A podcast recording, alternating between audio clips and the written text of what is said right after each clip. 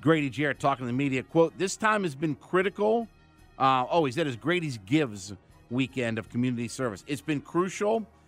That's the part that's part of the reason I wanted to be so in tune with it. One, to learn the new defense, having new teammates, new coaches, and building a rapport because of the uh, time fall. Because when by the time fall comes, we want to be running. We have a great group of players, great group of coaches. Uh, quote, more than anything, it's a collective. Oh my God. Yikes. There's that word again collective and collaborative. Uh, more than anything, it's a collective. Uh, it's a collective of guys that want to be the best. Not to be the best, just make this work, but but to be the best. I think that's the thing that's driving everybody to just pour in more, to do more, spend more time, and we've had a great turnout. Turnout. It's been great work.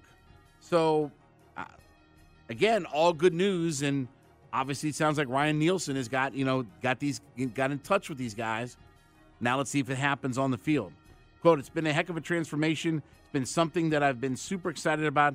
Having veterans come in, guys who are ready to roll. Yeah, yeah. Except that you know at that whole pass rush thing that I know I know Grady's ready to roll, but some of those outside guys in that whole pass rush thing get me a little bit scared, right?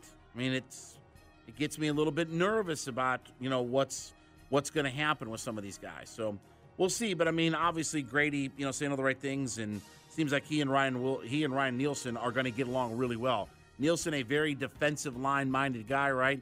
He's been a defensive line coach for the Saints. So I think that Grady will have one of his better seasons that we've ever seen out of him. We get it. Attention spans just aren't what they used to be heads in social media and eyes on Netflix. But what do people do with their ears?